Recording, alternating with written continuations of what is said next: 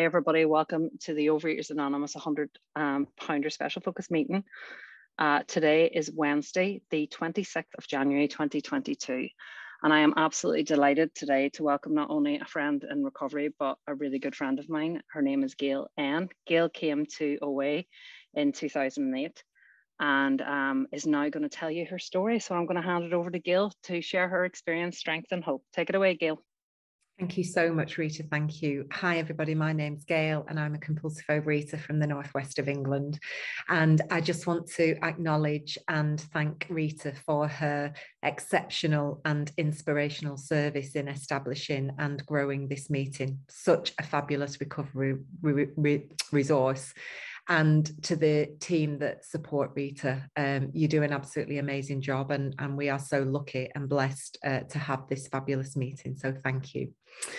Um, I just want to say a really warm welcome to the newcomers as well. Um, I hope some of what I'm going to share in the next 30 minutes will resonate with you, uh, but I am going to be talking quite a bit about the steps. So if you're new, it might not necessarily make sense, uh, but there are people after the meeting that you can talk to. And um, as I say, I hope some of what um, some of what I share will will help you and, and resonate with you.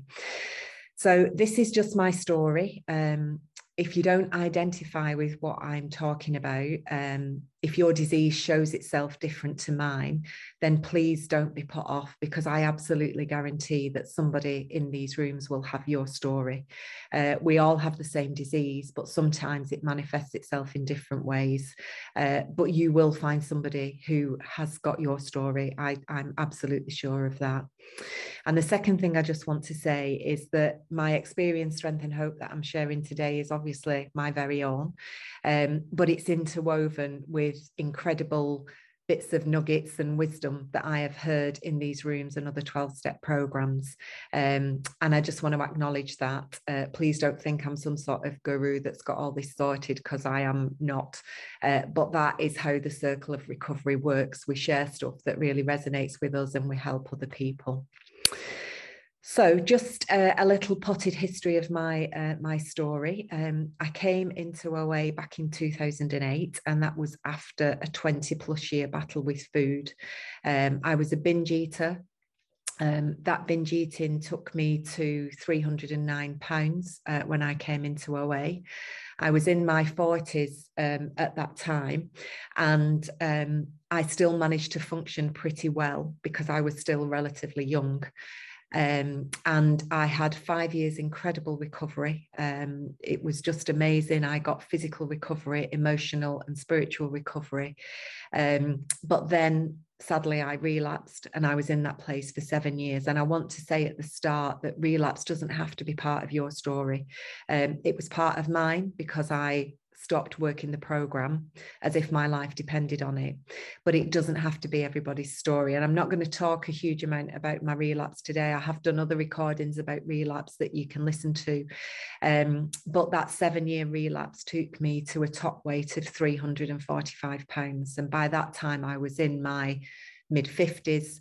Um, I was incredibly incapacitated by this disease, and I genuinely thought this disease was going to kill me. Thankfully, I came back into OA on the 21st of March 2020. And from that day, I have been abstinent one day at a time and I've released around £168. Um, so I don't know, Rita, have we got some photos or are we not showing photos? It's entirely up to you. So just um, the kind of the photos that tell my story um, and I and I show these photos not out of vanity um, I show these photos because this shows that I have got a higher power in my life because it shows what happens when I am not in recovery. It also shows that I have a disease. You know, if I had a choice, then I absolutely wouldn't have done this to myself twice if I had any choice in the matter. Um, and they're just a helpful reminder to me of what happens when I'm in charge. So the first couple of photographs on the top row just show basically I was a healthy body weight as a child and I was a healthy body weight when I got married. Um, and my compulsive overeating didn't really start in earnest until I left home and got married. Um, the next picture shows me um, in uh, just before I came to OA uh, in my 40s. Um, I was actually in Paris celebrating my 40th birthday in that picture where I'm wearing black, which was my standard uniform.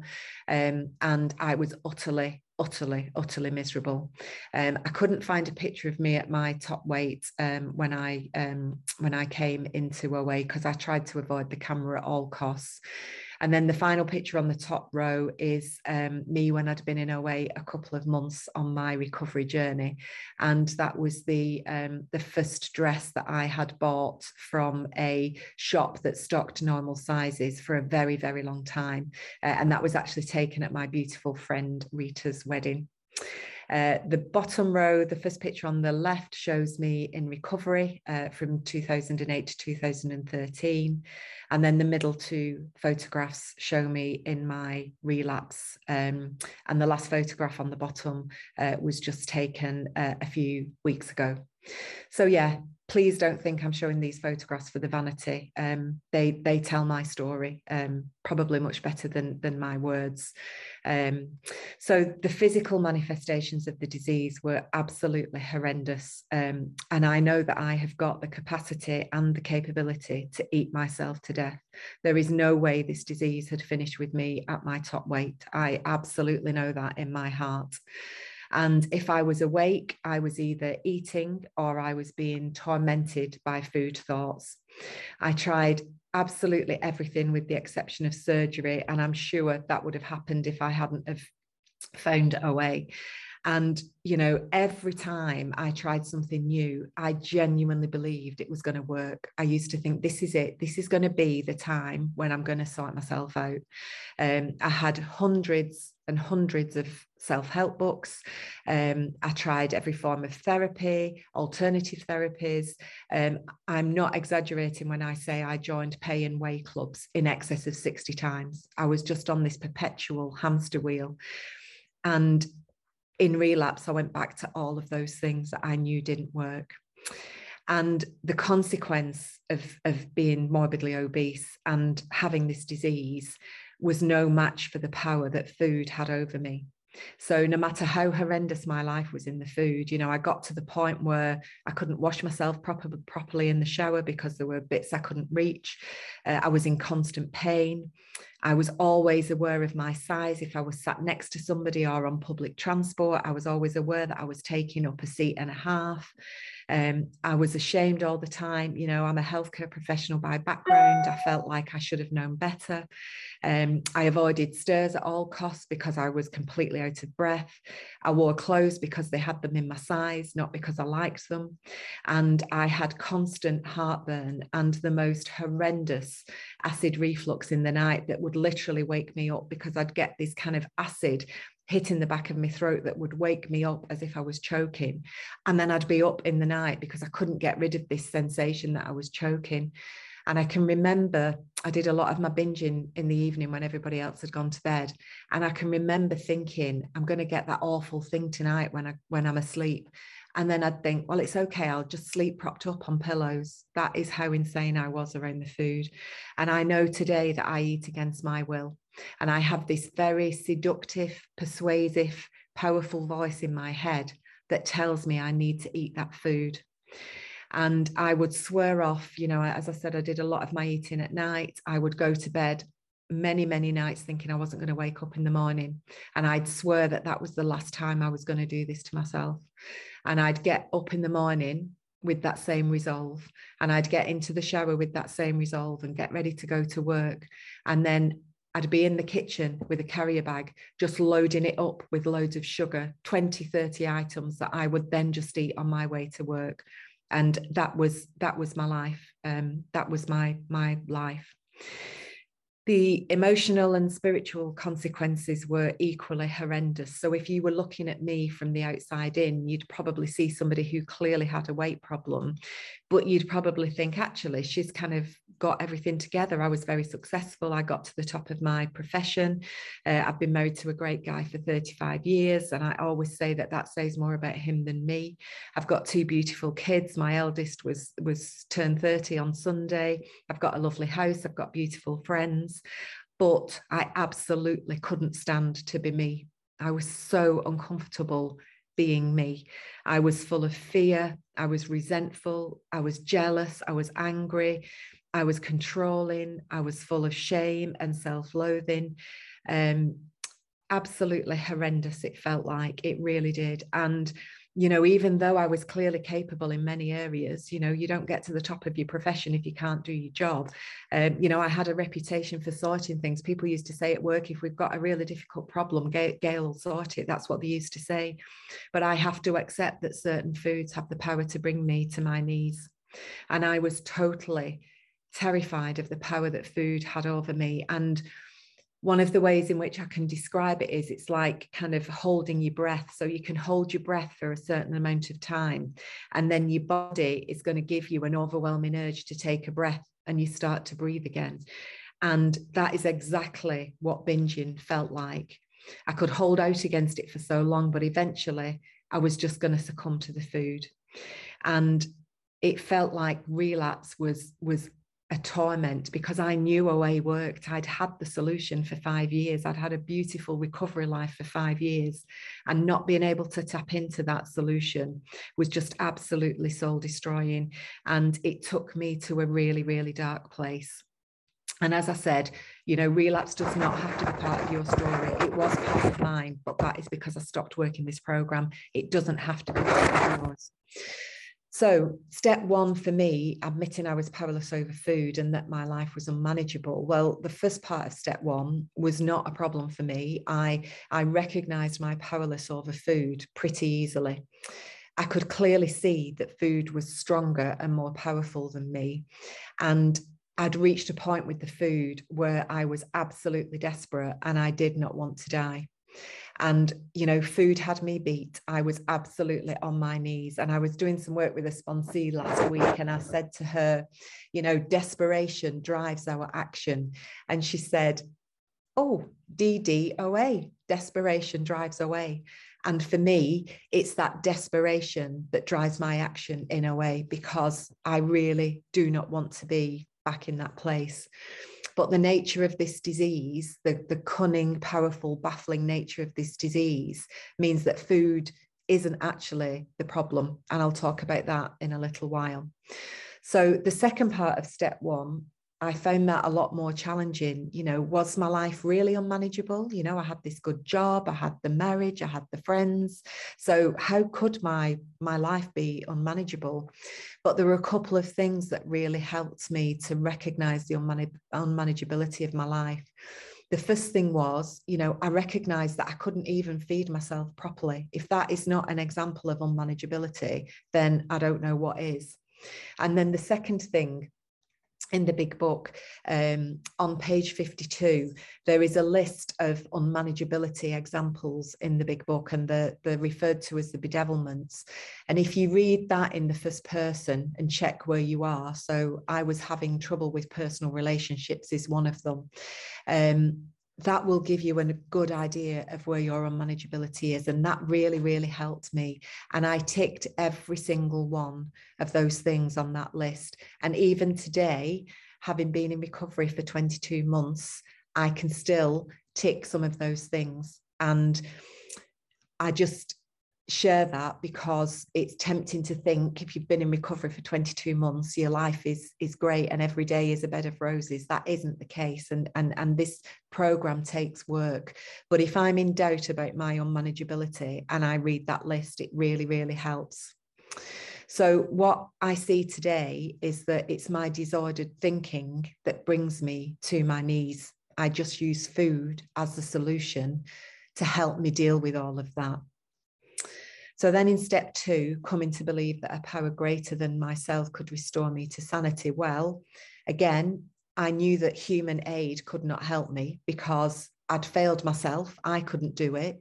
Um, I adore my two kids and I would do absolutely anything for my kids, but I could not stop compulsive overeating for my kids. And you know, none of the consequences are powerful enough to stop me. I've already shared about that. So, actually recognizing that I couldn't do it, again I found quite easy to accept because you know my step one experience was really really clear that I could not do this. But was I insane? Well, a couple of definitions of insanity. One is I can't distinguish fantasy from reality. That is me in the food. I have this fantasy that I can eat like a normal eater, and I will pursue that fantasy to the point of nearly killing myself with excess food because I want to be convinced that I can eat my alcoholic foods, my binge foods, like my friends can. And that is not my truth. And then another definition is subject to uncontrollable impulsive behaviors. And again, that really, really speaks to me. So, actually, when I think of insanity in those terms, I tick those boxes readily with 15 my minutes scale. Thank you. So, step two isn't asking me to believe in a power, it's asking that I believe that a power. So, by looking at others in recovery, I see that God has restored millions of addicts to sanity. So, I start to believe it's possible that the same thing will happen to me if I follow the instructions in the big book. And there's a brilliant resource at the back of the big book. There are 42 personal stories telling how 42 people establish their relationship with God. And that is what working the steps give me. And there is so much wisdom in those stories. I would really recommend that you read them. And, you know, I've had a lot of prejudice that I've had to work through around God. Um, and today I've been brought to a position where, you know, for me, God, the G stands for grace, the protection, the love and mercy that I am given. The O stands for omnipresent because my higher power is everywhere. She's in me, she's around me, she's sat here with me now and direction. The D stands for direction because I can't manage my own life. And left to my own devices, I will eat myself to death. So for me, God is this just beautiful, unconditional source of pure love, beauty, strength, and nourishment. And it's all mine. It's all mine. So then in step three, step three is around surrender. And again, you know, looking up definitions of words really help me because what what does surrender mean? So one of the definitions is, is surrender is around yielding to the power or control. Well i'd surrendered to the food many many many many years. So this was just about surrendering to something else. So my surrender in step 3 making a decision to turn my will and my life to God as I understand him, her, it, was entirely palatable when it came to food because I I was willing to give up the food because it absolutely had me beat. But what about every everything else? Well, that is where I really have to focus my actions today. So, and that's how I grow in my emotional sobriety and my spiritual connection because giving my will, so my thoughts and my life, my actions, needs continuous focus. In other words, giving all that I am and all that I have to God needs my daily attention because my ego will tell me I can do this. I've, I've got I've got certain aspects of my life. I know I have not got the food, but over here I'm doing pretty okay. But my step one experience shows that I am not okay on my own. And there's a bit at the back of the big book on page 181, and Dr. Bob talks about feeling sorry for you if you have intellectual pride. And my intellectual pride, you know, my own knowledge, thinking that I know everything, can keep me from accepting what is in this book. And I have to completely give up self sufficiency. So, thinking that I need no outside help to satisfy my needs or my life, I have to give that up and I have to make God the centerpiece of my life. And I can only do this by using these steps to sort out my disordered thinking because my disordered thinking is the problem. And I either need a hell of a lot of food to live my life or I need a hell of a lot of God.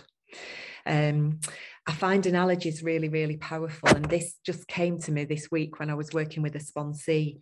So um, we have quite a big garden and neither me or my hubby know anything about gardening no idea how to to garden maintain my garden so we have a really lovely gardener called norma who has been working with us since last year and when she came she said tell me what you want in your garden tell me what you want me to do and i'll do it and i said to her i've no idea i don't know anything about gardening and i said to her why don't you treat this like your own garden and just do what you do And she really filled up and got quite emotional because she was really overwhelmed that I trusted her with my garden to do whatever she wanted. And she gets so much joy out of maintaining and developing my garden. She's the expert. Why would I tell her what to do? And I just had this thought this week. It's going to make me emotional when I say this. What if it's like that with my higher power?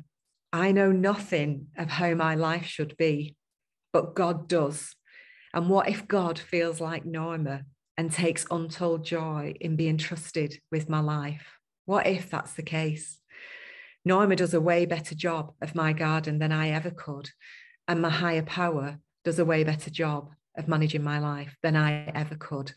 And I never interfere with what Norma does. I just reap the rewards and have this beautiful garden. But I don't interfere with Norma because I accept that I know nothing about gardening. However, with God, I will sometimes interfere and think I know better. And that's one of the reasons why this is my lifetime's work. So, steps four to nine are the steps that unblock this internal channel and give me that connection to the power that's already within me. And I know that because on page 55 in the big book, it tells me that it says deep down in every man, woman, and child is the fundamental idea of God. I might block that with worship of other things. That's why I couldn't feel it when I was in the food, but it's there. And there's a, I heard a, a speaker once say that because that confused me. I was like, well, how can it be a higher power if it's in me? But actually, I heard a speaker say a wave is part of the ocean, but it isn't the ocean. So I'm a part of God and God's a part of me, but I'm not God. And that really, really helped me. But there are some conditions to finding that power within us. And we're told on page 27 that we have to remain willing to maintain a certain simple attitude. So, what is that attitude? Again, back to page 55. It says we've got to sweep away prejudice. So, I've got to keep an open mind. I've got to think honestly and search diligently within myself. That's how I find that power. So, that speaks to me of action, action, and more action. And I think that is really, really critical in working this program because I can't think myself into right action. I have to act myself into right thinking. And then I'm told on page 55 that with this attitude, I cannot fail. So it doesn't say, well, you might recover.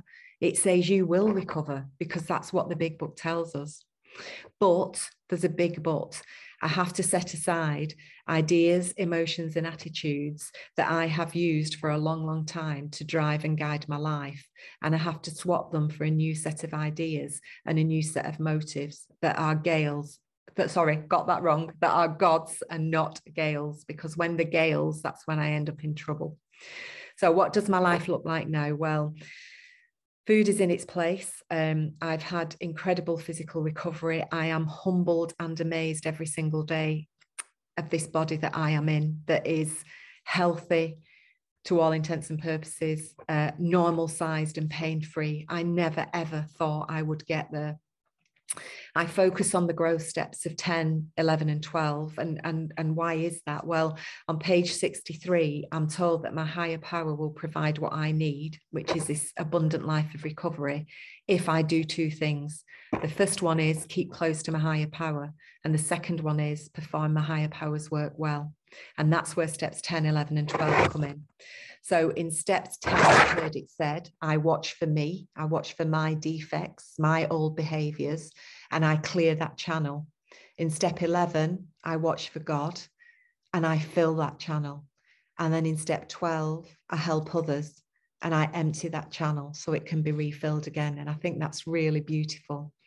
So, steps 10 and 11 keep that channel clear so that I can access that power that's already in me to stay recovered. So, if I'm blocked by selfishness, fear, dishonesty, anger, or if I lose my humility and think this wonderful life I've got is a Gail job, then I am in trouble because on my own, I have no defense against the food thoughts or my emotions. So, this is how I maintain the first part of my side of the contract with God, keeping close to my higher power. And it takes continual work to keep my ego at bay. And the longer I'm in recovery, my experiences, the harder I have to work. And I didn't recognize that in my first recovery. And that is why I relapsed. The size of this body bears absolutely no resemblance to the size of my disease. I do a lot of work on my character defects. And when I think of my character defects, I think about how I treat others. So, treating others like I wouldn't want to be treated. What does it feel like to be on the receiving end of Gail's behaviour? And I take that into my quiet time with my higher power and I ask God to show me the ideals for all the roles that I play in my life as a friend, a mum, a daughter, a wife. Um, and we're told about that in page 69. It's in the sex inventory, but it's brilliant guidance for all of our life. It says that we tried to shape a sane and sound ideal, and we ask God to mold my ideals and help me to live up to them. So I pray to be guided towards that ideal. And when I fall short, I make amends. And it works. My parents are in the mid 80s and they're amazing but they're getting older. And I was just conscious a few weeks ago that I was a little bit intolerant sometimes with them. And that's coming from a place of fear because I don't want my mum and dad to die. I don't want them to get incapacitated and some selfishness because I know that I'll have an impact on me. So I revisited my ideal as a daughter and I just read that before I see my mum and dad. And I just pray to God to help me to be that person and it happens. It, it, it's just amazing. And i need to continue to identify anything that is coming between me and god because i only have a daily reprieve against this disease and that is based on how spiritually fit i am. And it doesn't matter how i feel. It doesn't matter if i'm grumpy.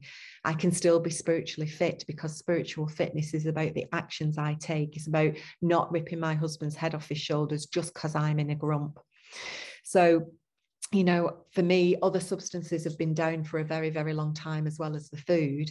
But at this moment in time, I've got some unmanageability around money and compulsive spending. So, with my sponsor, I'm working on that because I can't have anything that comes in between me and my higher power.